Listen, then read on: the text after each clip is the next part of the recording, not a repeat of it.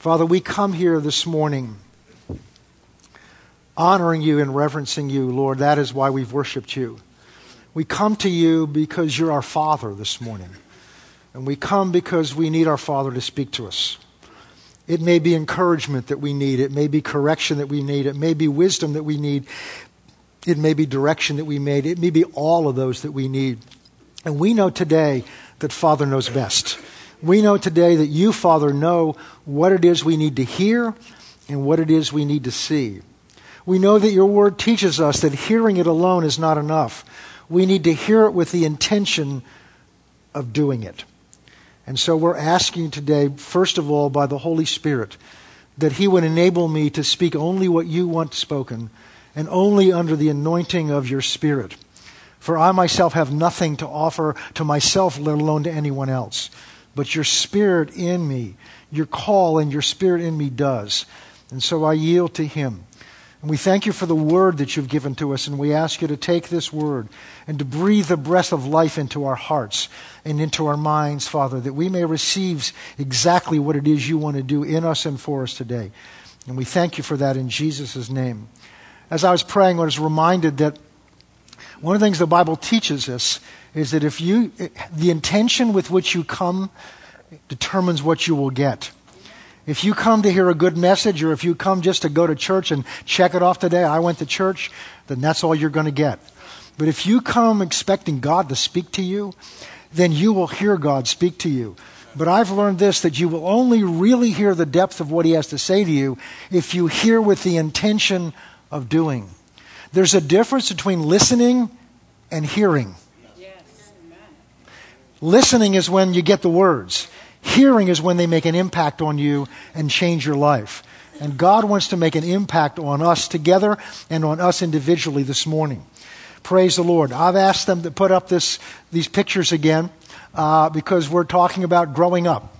And, and, and uh, the, the, as I've mentioned each Sunday we've been in this series, that that picture when we first uh, we, we, were talking around as the staff about you know well what would be a good image to, and pastor michael came up what about a kid wearing his father's suit?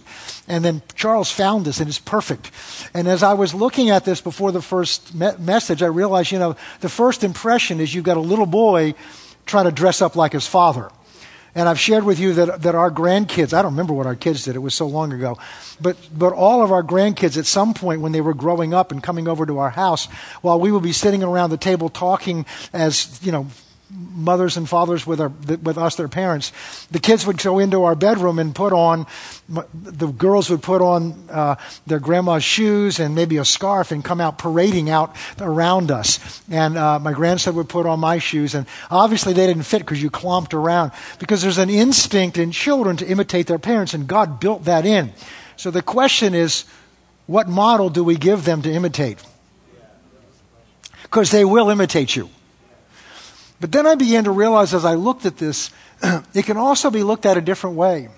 Maybe that's really an adult man with his adult suit, but inside he's still a little boy. And some of you ladies know what that's like to be living with a little boy inside.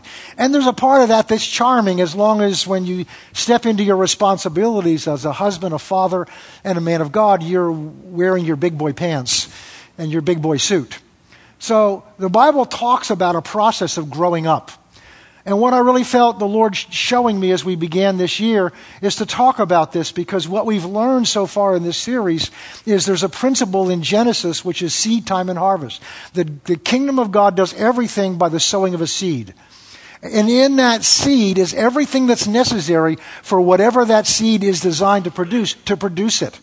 So a tomato seed has everything that's in there to produce a tomato plant, which when if it grows properly and matures, it will produce fruit out of it that contains other seeds for other tomato plants. And, and that same is true, principle is true for everything God creates. And that is true of human beings. So back in the garden, God started with a man and a woman, but the next generation came by sowing a seed. The man sowed his seed into the woman's womb, and then two children, eventually three children, were born out of that. And because they grew up and produced seed, you and I are here today. If you stop and think about that, go back and read Genesis 1 and 2. We're all here because they sowed seed together. And so in that seed is everything God has ordained the power, the force, the life that is the potential to produce everything God designed for, for that life as well as to pass on to others in, in the principle of multiplication. So the question is what fruit are we bearing? You know, this is an age when grace is being emphasized, and it should, because we kind of, kind of went to the other extreme about legalism a number of generations ago. But the Bible talks a lot about works, fruit, the fruit of our lives. Jesus said, I called you to bear fruit. In fact, in John 15, he said, every branch that doesn't bear fruit, God does something with it. And he prunes them, even the ones that are bearing fruit, to bear more fruit. Jesus told his disciples, You didn't choose me, but I chose you. And I chose you that you may bear fruit for the kingdom, and that that fruit would remain, that it would be real fruit that would remain and sustain. But there's a process for that seed to mature. There's a process for that tomato plant to grow up. And we saw Jesus explains this, I think it's in Mark chapter 4, where Jesus talks about the sower, the, the farmer sows the seed and he waters it and he, it grows, but he doesn't understand how. He doesn't need to understand how. He just knows that it does it. But eventually it will produce a blade, then that blade will turn into a stalk, and eventually that stalk will mature into a full blown plant, which will produce fruit. And your life and my life are no different than that. God put in you a seed. And I'm not talking now about your physical seed. I'm talking about when you were born again, God sowed into you by the Spirit of the living God the seed of His life, the seed of His Son. And God has been at work in you and me ever since we were born again to grow, for that seed to grow and mature in us until it would mature and produce fruit in our lives that would be fruit under the kingdom of God.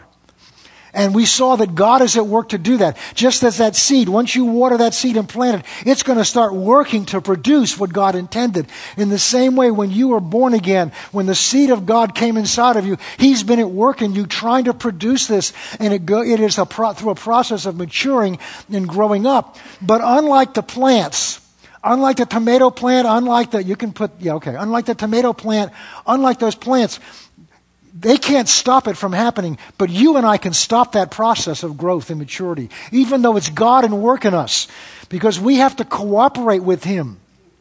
Because the one thing He gave to you, He didn't give to the tomato, tomato plant, is a free will.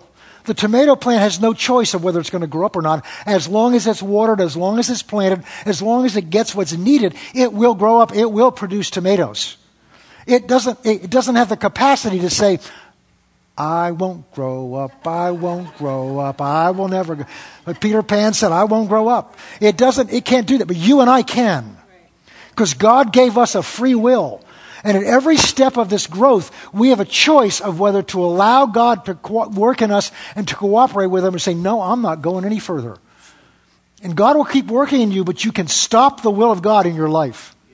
You can stop the will of God in your life. But I want you to know there's a lot at stake in whether we grow up.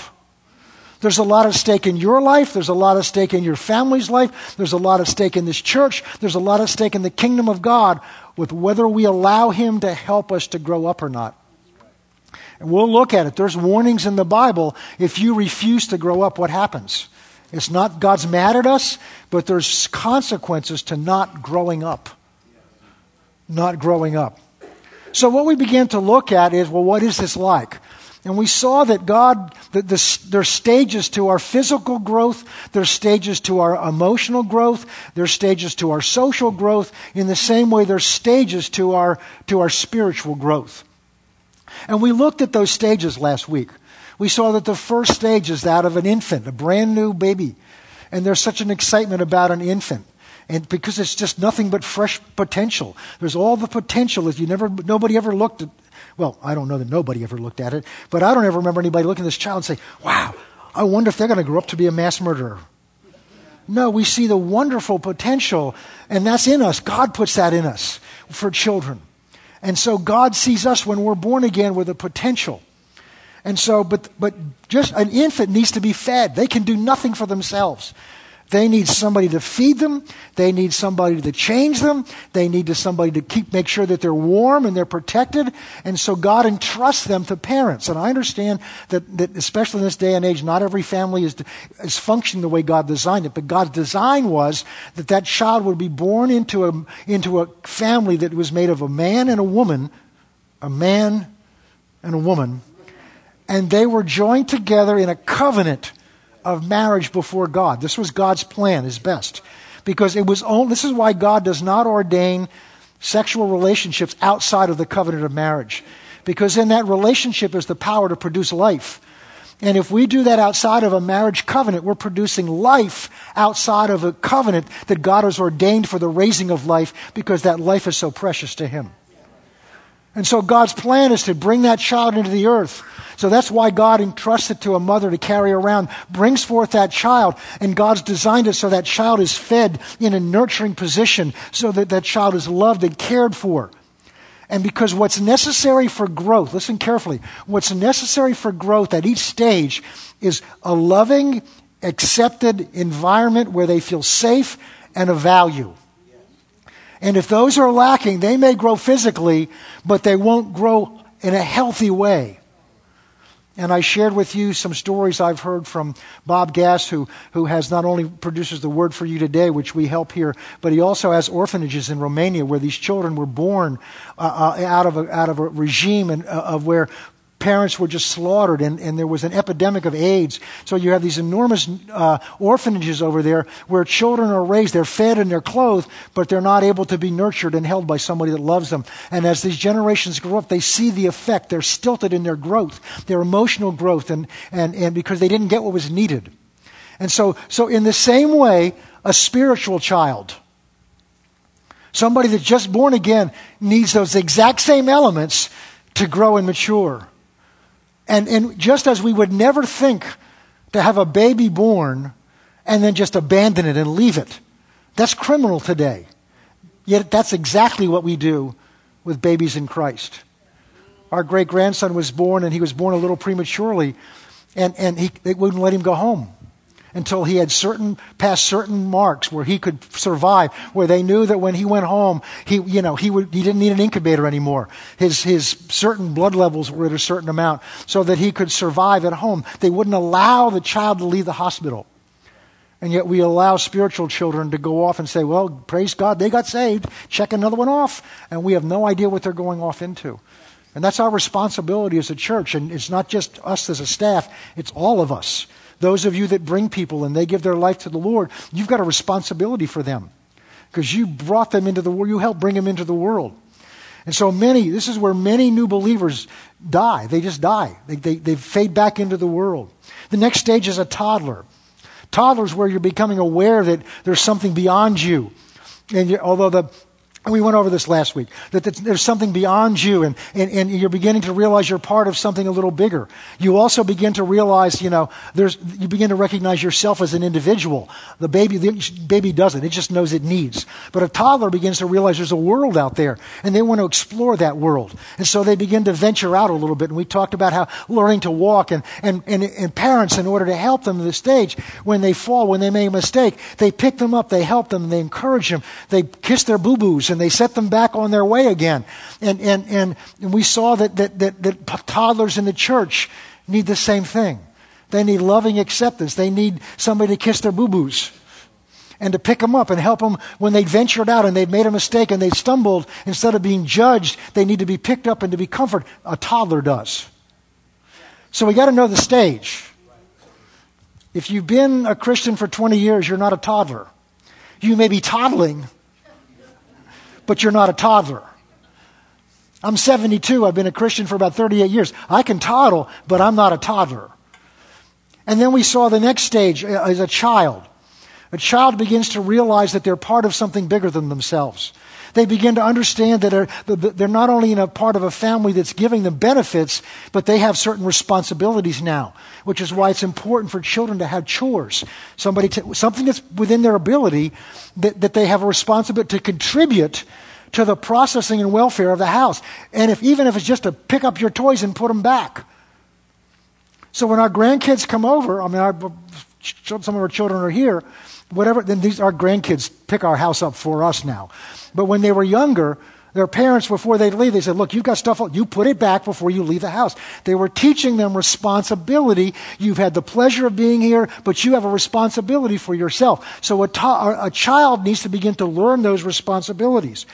And a child begins to learn that can do some things for himself. He can dress himself. He can, you know, uh, pick his own room up. He can eat, eat for himself. All these things. And in the same way, a spiritual child in church needs to realize they have responsibilities. They're getting the benefit of whatever's here, whatever's part of this church. Maybe it's some counseling. It's sitting here in the Word. It's listening to the wonderful music. All those are benefits we're getting for being part of the family here.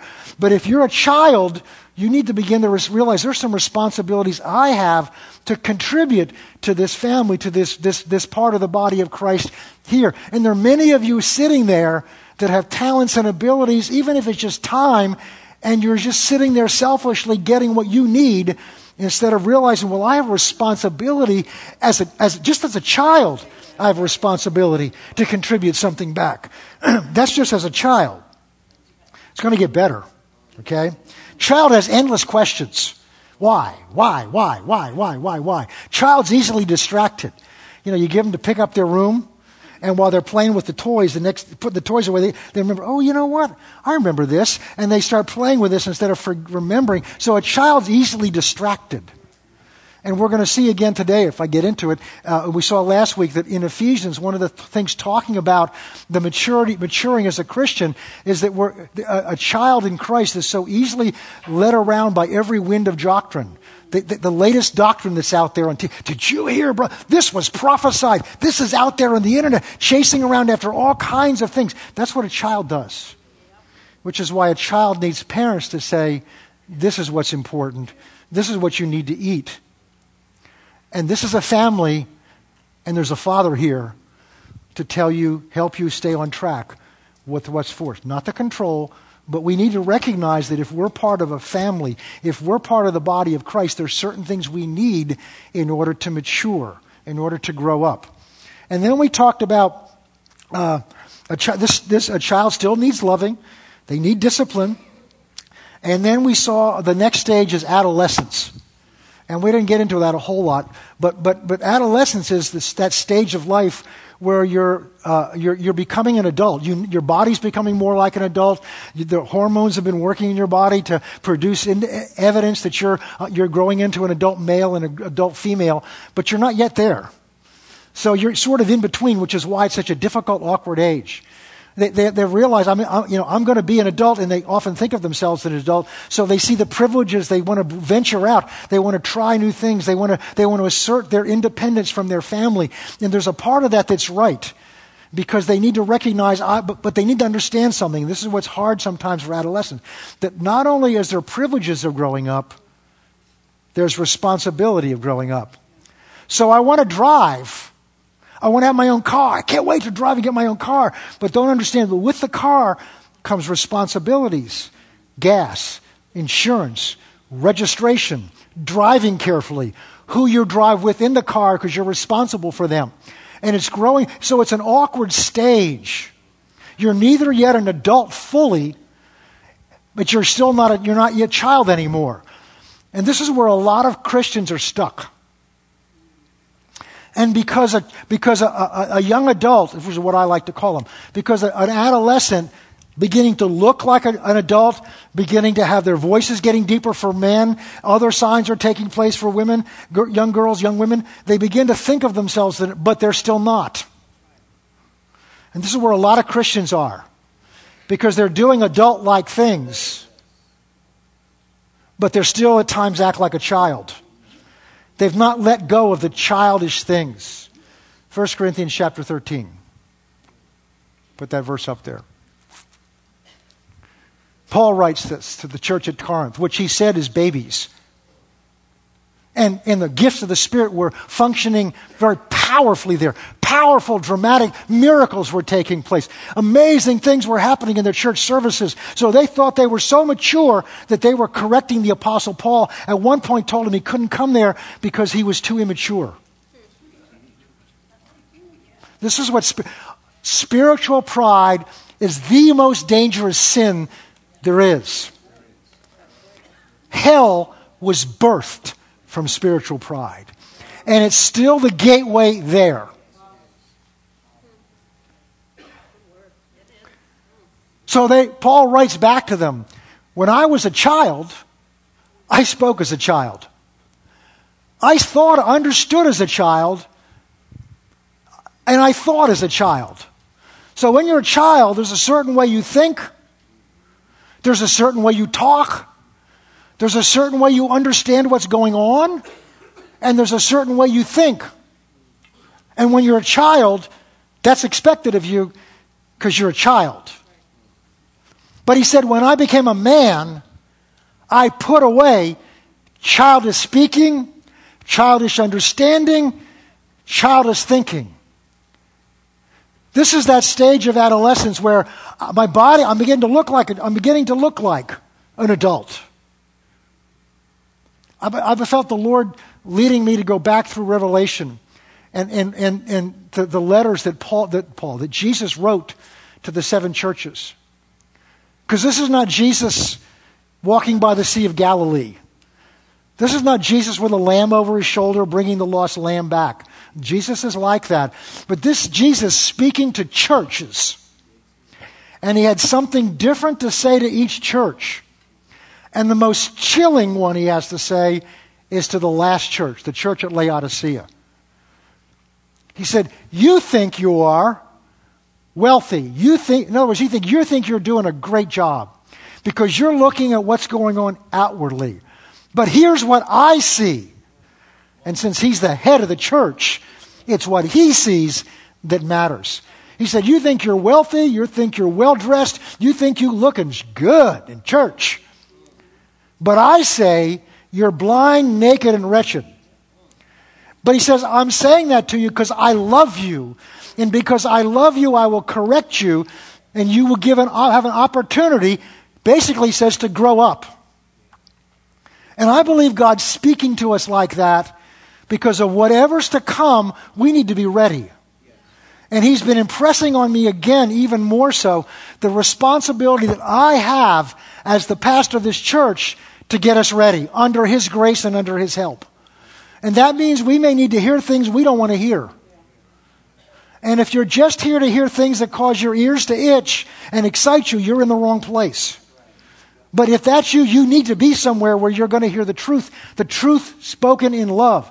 And understand this I'm speaking things to you God's already talking to me about.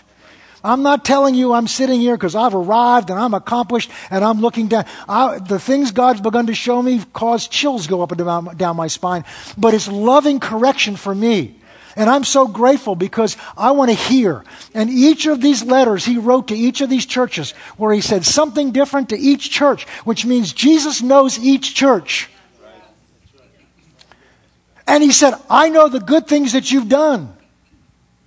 But here's what I have. There's only one church he didn't have something against. He said, I know your works. I know the fruit you've, that's been produced through you. And then he tells them what to change.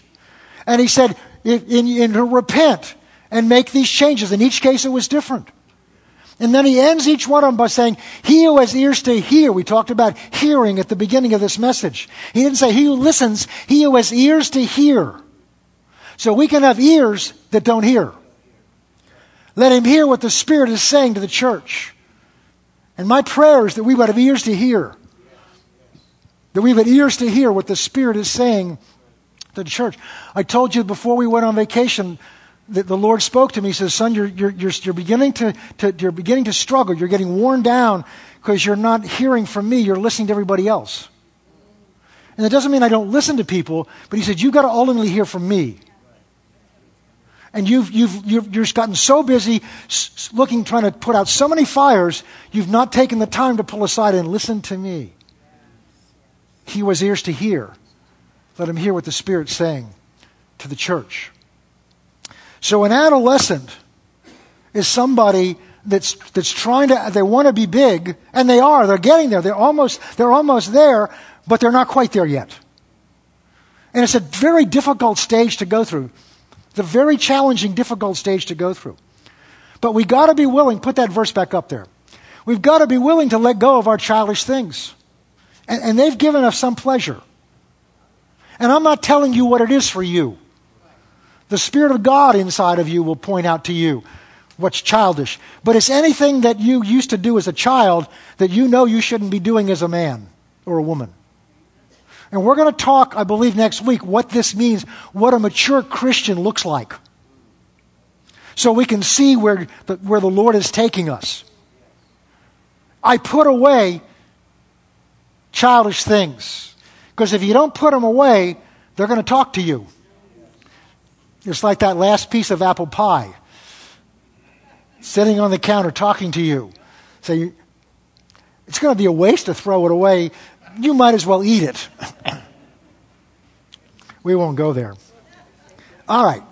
Now, in each of these stages, for us physically or emotionally, it takes a certain atmosphere for us to move on to the next stage. A toddler will not step away, as I told you the story of my daughter last week. A daughter, when she, she learned, took her first steps. It was, it was when we were visiting Anita's parents. It just arrived. The atmosphere was just right. Nobody was focusing on her. Listen carefully. Nobody was focusing on her, expecting anything of her. We were all enjoying talking and being together and remembering things. And she just saw the moment was right. And she looked at her mother sitting in that chair, and suddenly this, this inspiration came I could do this. And she began, remember that? And she remembered, she stepped out. Now, she could do that because she knew that if she fell, that she wasn't going to get criticized, she wasn't going to get spanked, she wasn't going to say, What kind of, what kind of child are you? You should be walking by now. She began to. Uh, should I, should I, could I go there, Lord? Yeah, I will. This is real practical stuff. There are many children that have been damaged in the process of learning potty training because there was pressure put on them by their parents for all the wrong reasons. Either for the parent's convenience or because the parent was embarrassed, and we transfer that pressure to the child to force them to do something that's supposed to flow, flow naturally. I stepped out. I won't go there either. but that's, an, that's a good example of how we do damage and affect their growth to the next level because we're trying to do something for our motive, not what's best for them. So, in order to grow and mature from one stage to another, we need, they need, a, a child needs an atmosphere where they know they're loved where they know they're accepted no matter whether they fail or not, because you cannot venture to. If that, if our daughter was afraid that if she stumbled and fall, we were going to climb all over her and criticize her, she would have held on to what's safe and not grown and matured. And in the same way, for a child to grow, to move from one and they need, they need to know they're loved. They need to know they're secure. They need to know they're safe. And they need to know that someone's going to help them and, cor- and correct them if they're wrong. That gives security. And just as that's necessary in our homes for our children to grow and mature from one stage to another, it's just as necessary in the church. But we haven't seen the church as having this role.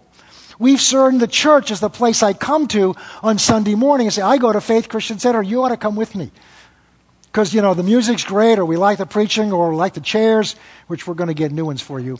We, you know, we like this, we like that, we like. So it's all me, me, me, me, what I get out of it. That's very much like a toddler. I don't like this food, I like this food. I don't like these toys, I want what somebody else has. And we've not seen this as what the Bible says we are an organic family. Not just a, we're a community. The Bible sometimes talks about us as a family, sometimes it talks about us as a building, sometimes it talks us as the body of Christ, but those are, except for the building, those are organic things that have a relationship with each other for the mutual benefit. And so, just as in a, in a home that's healthy and that a child can grow up and healthy, in the same way, spiritual children need to be part of a spiritual family where all these things are present so that they can grow and mature from infanthood to toddler to child and through adolescence.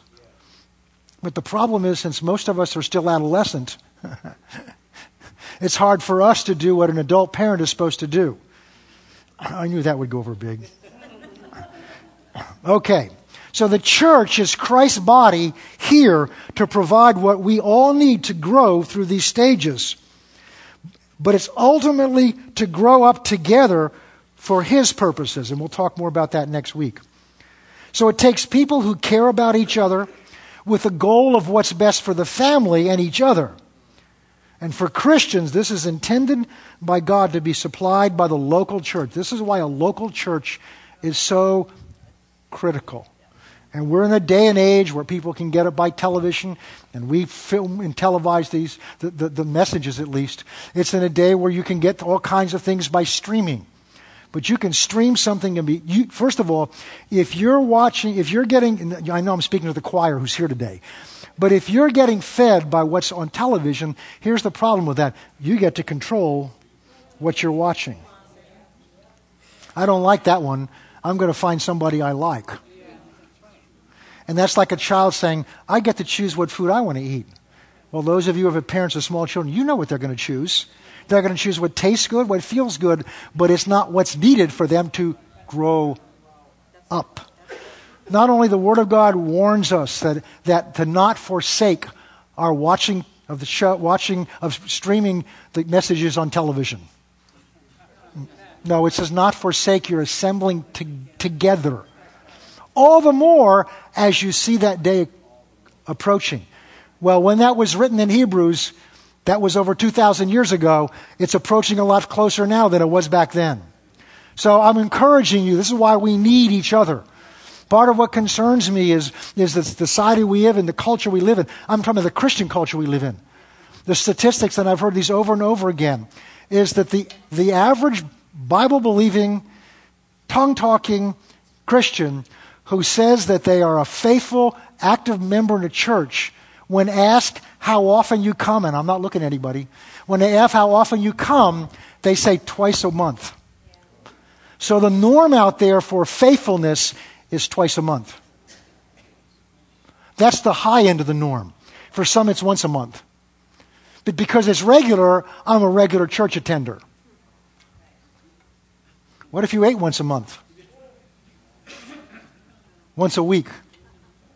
Well, you have some of that coming up soon. All right. Oh, this is going to be good. Okay. So let's look at what this atmosphere is to be like. The atmosphere so that we can grow. The first element, which is the one I've been mentioning, is John chapter 13. Jesus is talking to his disciples, and he's about to leave. He's preparing them for his leaving. John chapter 13. We taught out of this a number of months ago when we did a, we acted out uh, um, what he ends up doing. But in this message, this is before he now has his, his inner conference with them.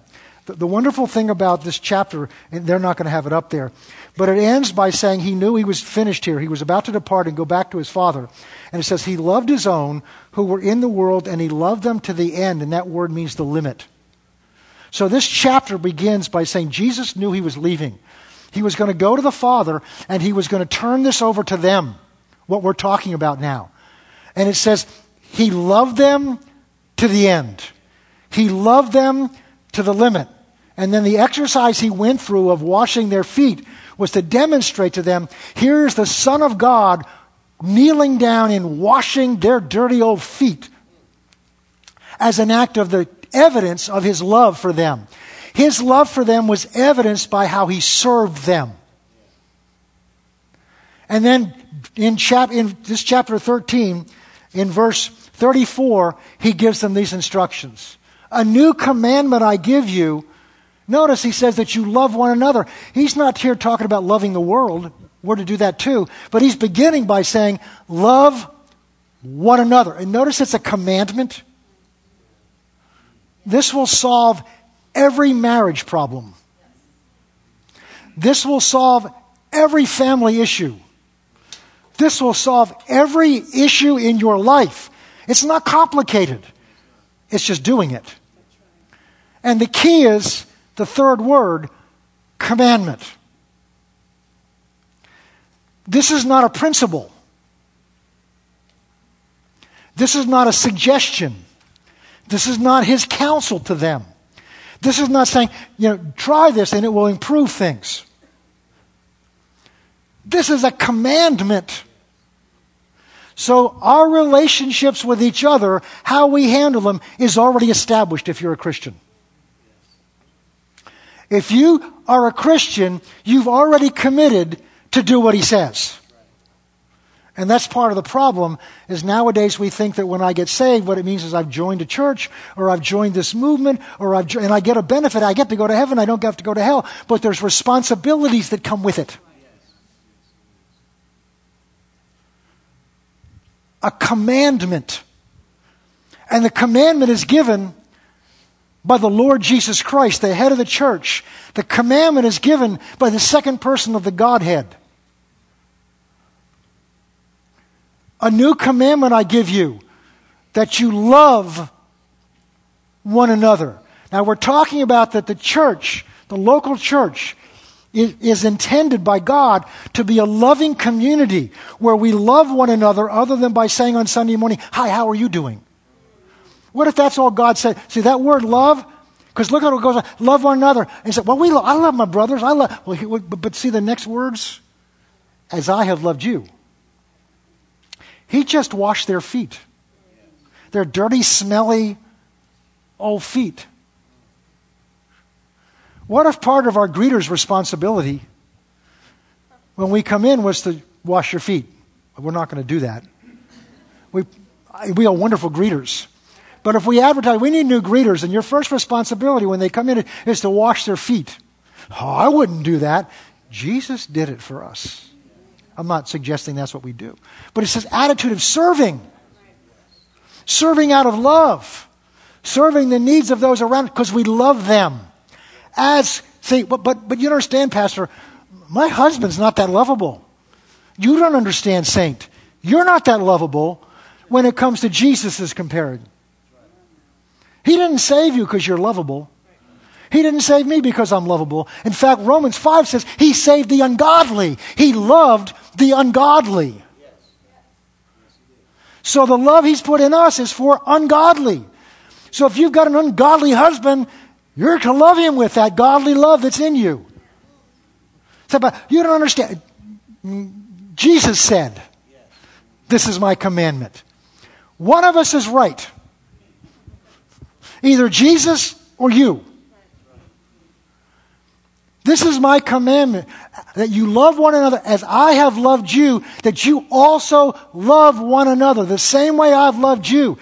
In Ephesians 5, he makes this clear in the church, in, for, the, for marriage. He says, Husbands, love your wives. And then he goes on, as Christ loved the church and gave himself for her.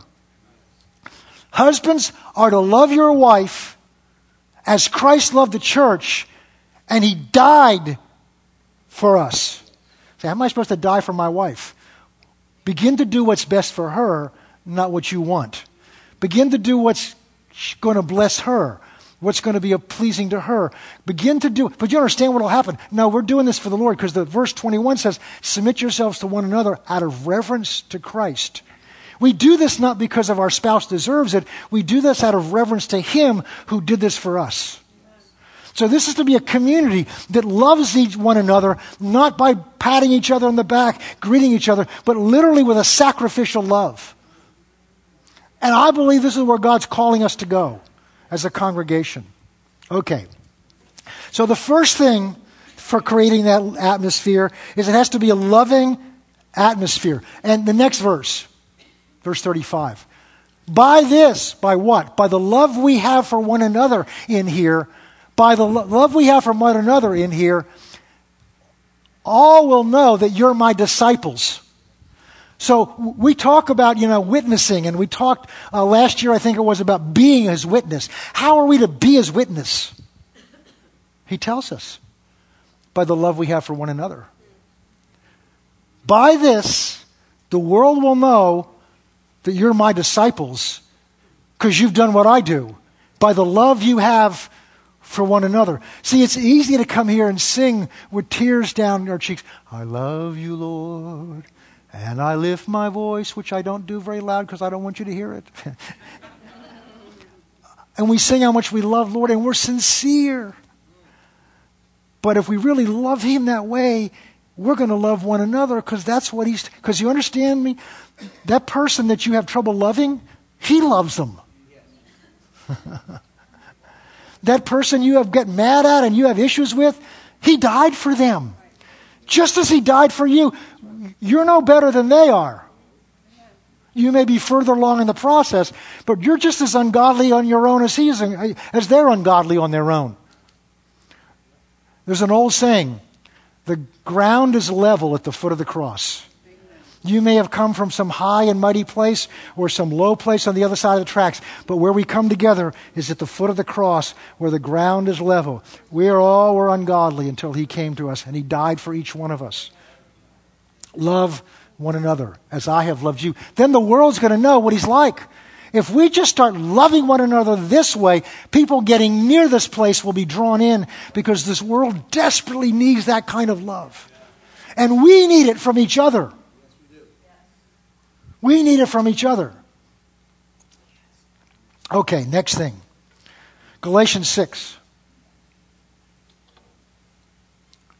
verse 1. In a loving family where people can grow and mature, we have to have help and encouragement. Brethren, if a man is overtaken by any trespass, and that's a woman also, you who are spiritual, you who are mature spiritually, restore such a one in the spirit of gentleness. But that's not what we do. Somebody stumbled and fallen, and this is talking primarily about sexual sin, but it could be anything. Somebody stumbled and they fall. What do we do? We point fingers at them. Why? Because it makes us feel better. Oh, wow. Look what they did. Because it makes me feel better because I didn't do that lately. and we think, I'm doing better than they are. But that's what children do, isn't it? Children compete with each other.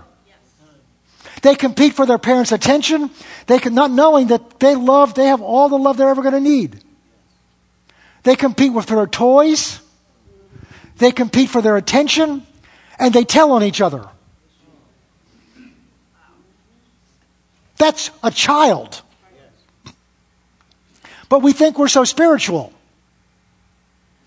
If a man's overtaken in any trespass, you who are spiritual, this is a sign of being spiritually mature.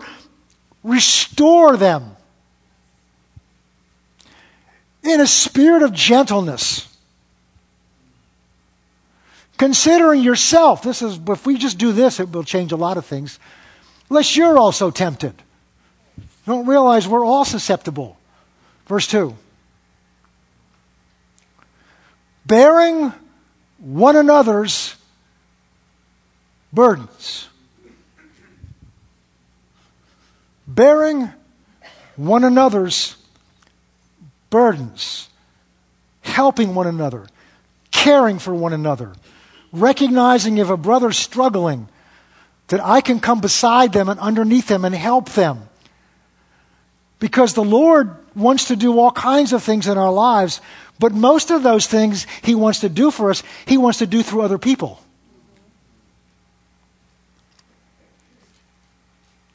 And there's another side to this. Some of us are loners. We want to do this all on our own in our own time with the Lord, and we don't want to need anybody. But God has designed us to need each other. Uh, Proverbs 18:1 basically says that if you isolate yourself, you're selfish and immature. We better move off of that one. That's not too comfortable for me. Bear one another's burdens and so fulfill the law of Christ, which is this law of love. We're to have such a caring for one another, a caring for one another that we help one another, we encourage one another. I can't tell you the times I've come in here before a service and somebody just said something to me and it just lifted me up. said, You're the pastor? Yes, I need to be lifted up. Because I deal with issues in life just like you do, let alone all of you and the pressures that come on me, and just sometimes a word of encouragement for one another. And so fulfill the law of Christ. Verse 3. For if anyone thinks he's something When he's nothing, he deceives himself. Elsewhere in the Bible says, don't think more highly of yourself than you ought to, but soberly. See, when we judge somebody else, we're thinking highly of ourselves. When a child tells on another brother or sister, they're thinking highly of themselves. In fact, they're trying to make themselves look good by putting their brother or sister down. And notice what happens. He deceives himself.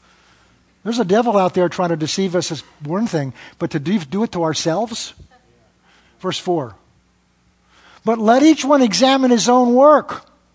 This is what children do. They're looking at each other's work.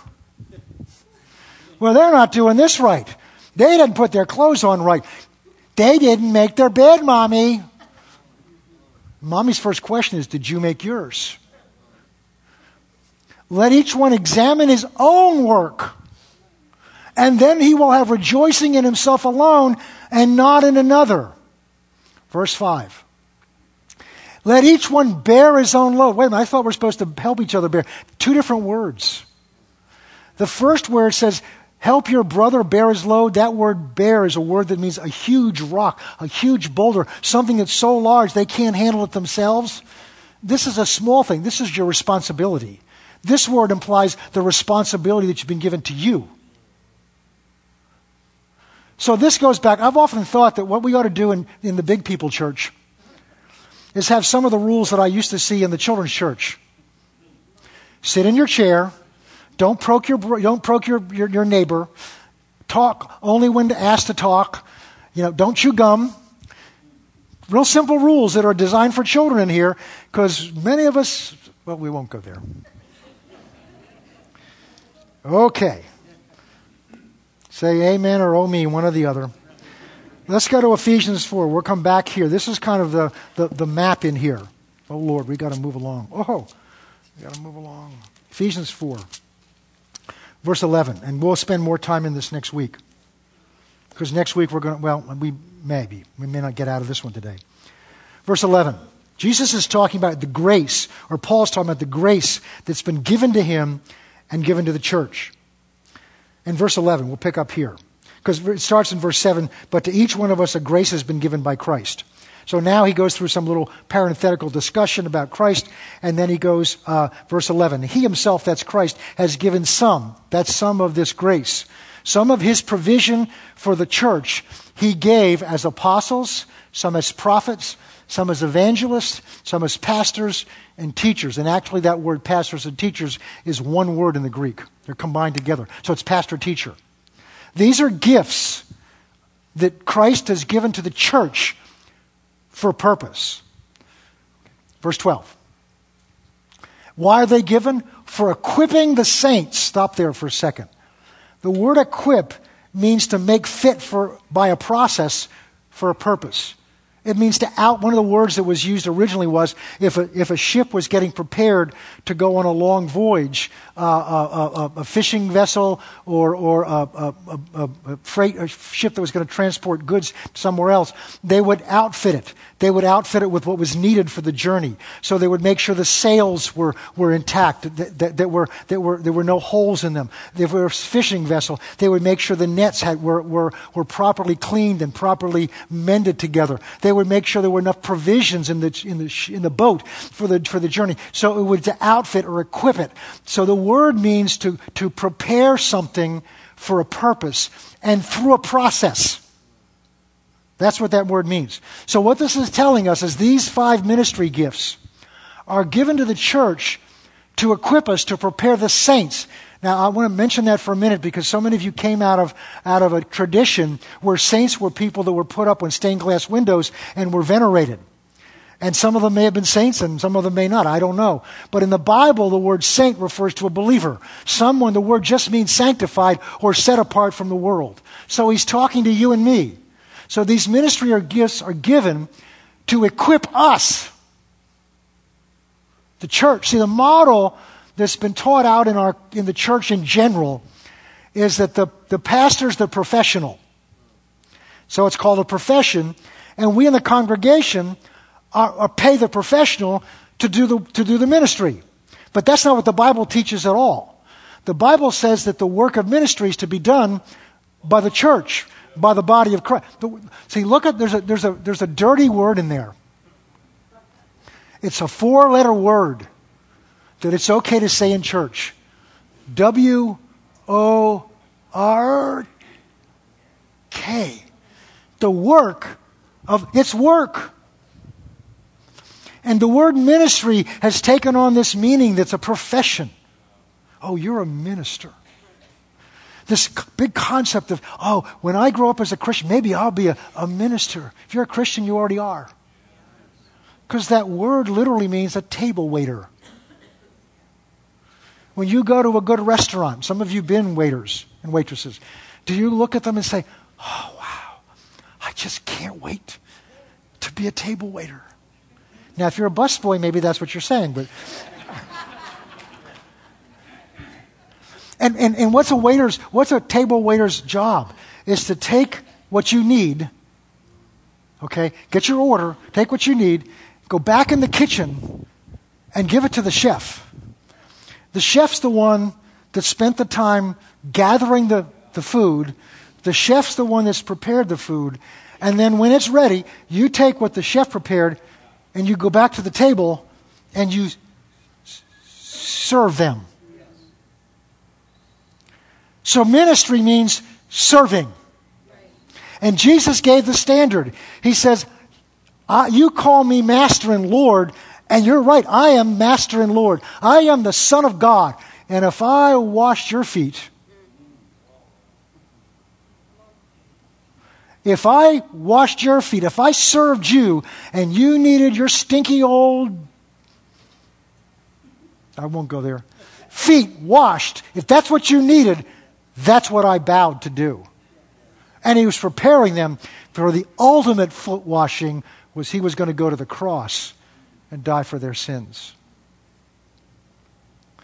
So the purpose of the, the purpose here of the ministry gifts we have here are to equip us so that we can do the work of serving.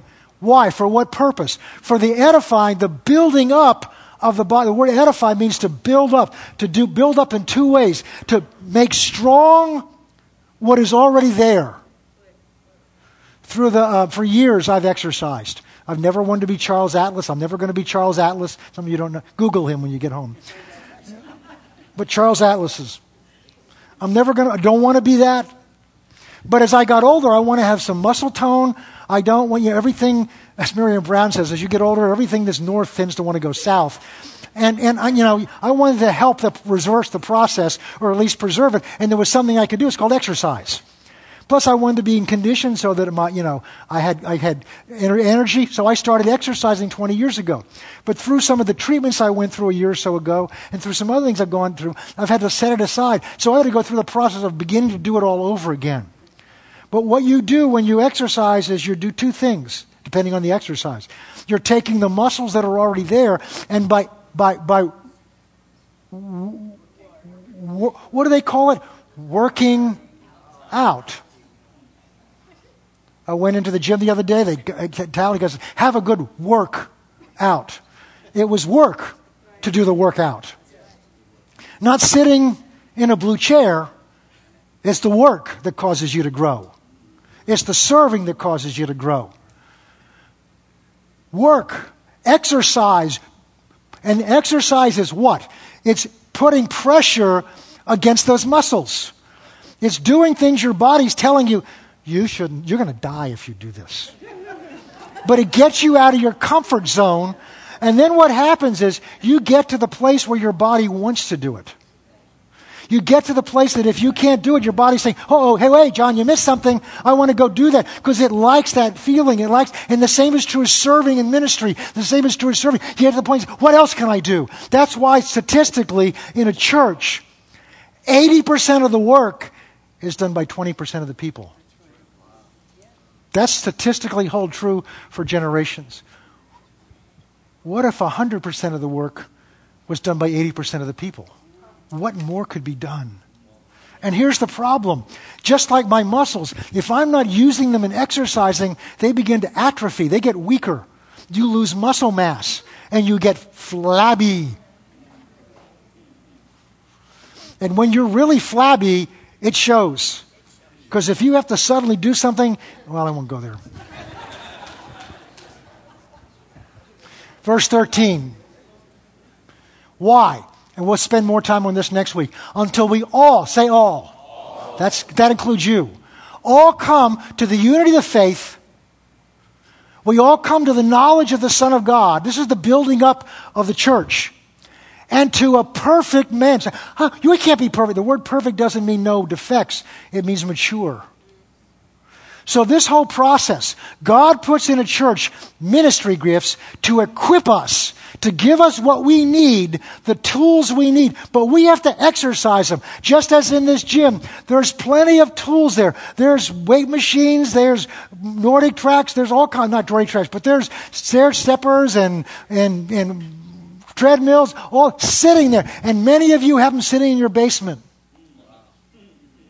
Sitting in your basement with dust on them. They make great clothes hangers for, you know, drying things out. But that's not what they Oh.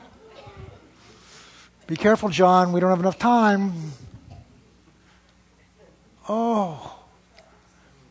And often we take the things that God's given us to exercise and to grow with, and we hang our dirty laundry on it we use it for some other purpose than it was intended. So the ministry gifts are given so that by operating together we would strengthen one another and grow up in all these things into a mature man to the measure of the stature of the fullness of Christ. Next verse.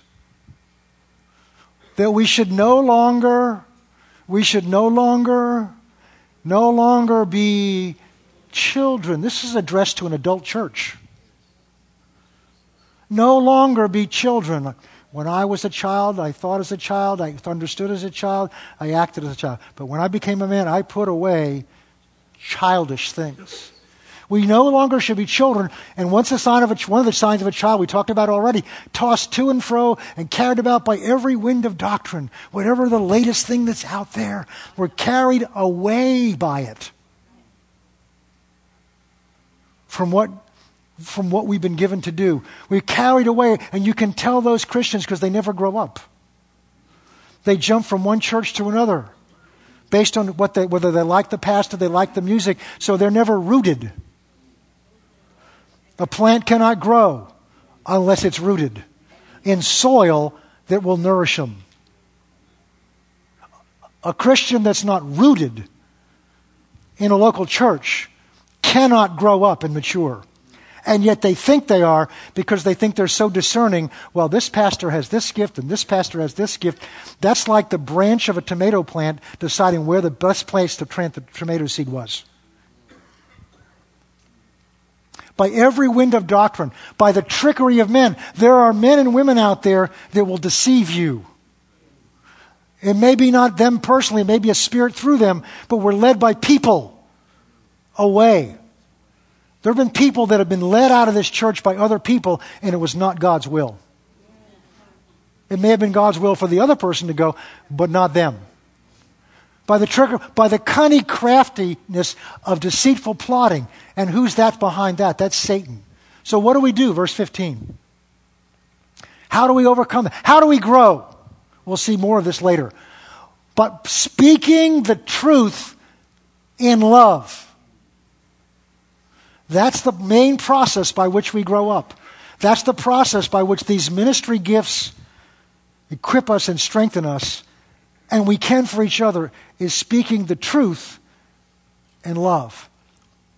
Many of us want to hear the tr- want to speak truth, but we don't want to speak it in love.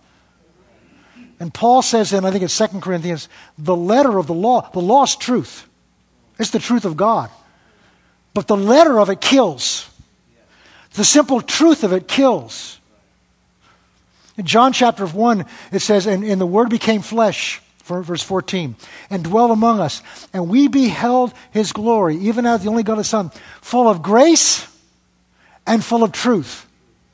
Both of them are joined together in Christ. And what causes us to grow? Speaking the truth, but speaking it in love. May grow up in all things unto him who is the head, even Christ. We'll talk about that next week. Verse 16. From whom the whole body, this is so important, this is how we grow. This is the atmosphere like a healthy family. The church is to be a healthy family that's knitted together, that comes together to create this atmosphere by whom the whole body, joined and knit together by what every joint supplies. We supply this connection for each other, just as in a healthy natural family, in a healthy church, according to the effective, oh, here's that dirty word again, working, by which each part does its share. The way we grow and mature is by every one of us doing our share of the work. For the edifying, for the, which causes the growth of the body. So what causes the growth, people say, well, how come this church isn't bigger? By which every part, by which every part, by which every part Pastor, how, how come, Pastor, how come this church isn't growing more? By which every part. See, back in verse 11, it says the ministry gifts equip the saints to do the work of the ministry. Well, Pastor, how come you're not? Which every part, by which every part, so you said that before. I'm going to say it again. By which every part does its share. So in most churches, you've got 20% of the parts doing 80% of the share and getting worn out and burnout. And what does it happen when we do our share? It causes the growth of the body to the edifying, to the building of itself up in love. In love.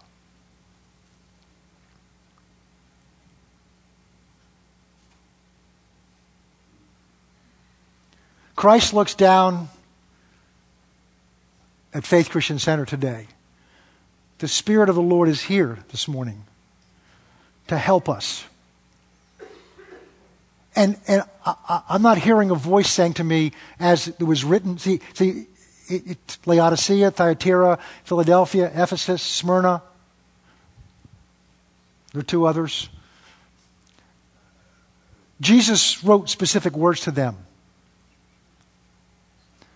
So, Pastor, what words he written to us? From whom the whole body joined and knit together. He's written to us. And we can look at this and look at ourselves and find out where we are. So, what we need to do is look at ourselves, not at my neighbor, at me.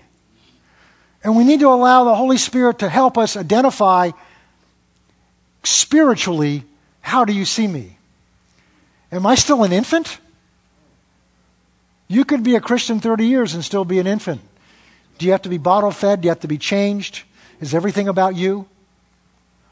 Maybe you've grown to the stage you're a toddler and you've ventured out and you've done some things for God and ventured out and, and, and but it's still all centered around you and, and what are you getting and or are you a child and you're not really learning responsibilities yet and you're just kind of you know I don't want to I don't want to clean up my room I don't want to clean my, a lot of things I don't want to do but I got to do them because I'm a father, I'm a husband, I'm a pastor. I got to do things I don't want to do. Where are you spiritually? Are you an adolescent? You want to be a child, but you're being pulled and forced to be an adult? I didn't get into it yet. We will later on. But there's dangers in wanting to go back to being a child again. It says in Hebrews that the children of Israel, because they wanted to go back to Egypt, God would have let them. He couldn't have stopped them. That's why he had to keep them in the wilderness for 40 years, because if he let them on their own, they would have gone back into what they wanted to be delivered from. It says that in two places. There's warnings about not growing. Hebrews 5 and 6 five, ends with 5 and begins with 6. The warnings of not, of not progressing. Not to be scared of, but we need to be sober and awake. Are you an adolescent? Or are you a mature Christian adult? Don't answer that too quickly until you come back next week, if any of you come back. come back next week. But here's our choice. I've said to you, and I'm going to end in a minute, I've said to you, God's been speaking some very hard things to me, but they're in love. They're to challenge me as a pastor. They're to challenge me as a husband. They're challenging me as a father. They're challenging me as just a brother in Christ. They're challenging me to grow up in some areas I didn't want to grow up. And the way I found out I needed to grow up is I looked at what the Word says, and I looked at my life and says, I didn't say, well, I'm a pastor. I've been saved for 38 years. No, I looked at what the Word says I was supposed to be doing, and I looked at where I am, and I wasn't there. And I cried out to God, Forgive me. Repent. I was home repenting of some things this morning in prayer, getting ready for today. Some things that I have not yet done as a pastor, that God's just showing me, opening my eyes to the next stage of growth in my maturity as a Christian. So it's not just you, but we have to be willing to honestly look at ourselves and allow the Holy Spirit to open the eyes of our understanding and look in our heart. We looked at some scriptures last week about letting Him search our hearts. Don't judge yourself. Don't sit there and condemn yourself because you'll beat yourself up and the devil will be in your ear telling you what a terrible Christian you are. But God corrects us because he loves us. And we can cooperate with this or resist it. Let's pray. Whew. Father, you love us so much. You're so patient with us, so gentle, so kind, but you're firm. Because you love us, you don't just let us get away with things, but you'll correct us and challenge us to grow. Because you know we'll be blessed if we grow up into who you've called us to be. We know that others around us need us to grow up. Our family needs us to grow up. And there's a world out there you want to reach that desperately needs us to grow up. But we know we can't do it ourselves. It's that life in us, it's the Spirit of God, the Holy Spirit in us who enables us even see where we need to grow and then enables us to grow. Your word says that you are at work in us, both to will and to do your good pleasure. And you're, you're perfecting that which concerns us. And so our confidence today is in Him, not in us. And so, Father, we come before you right now and we ask you this week that you would open our hearts to see, maybe in examples that will come to our mind as we go about our day's day uh, from day to day and recognize our reaction and will show us that maybe that's childish. But Father, we just open our hearts to you to do with us and to do in us what you choose. In Jesus' name, amen.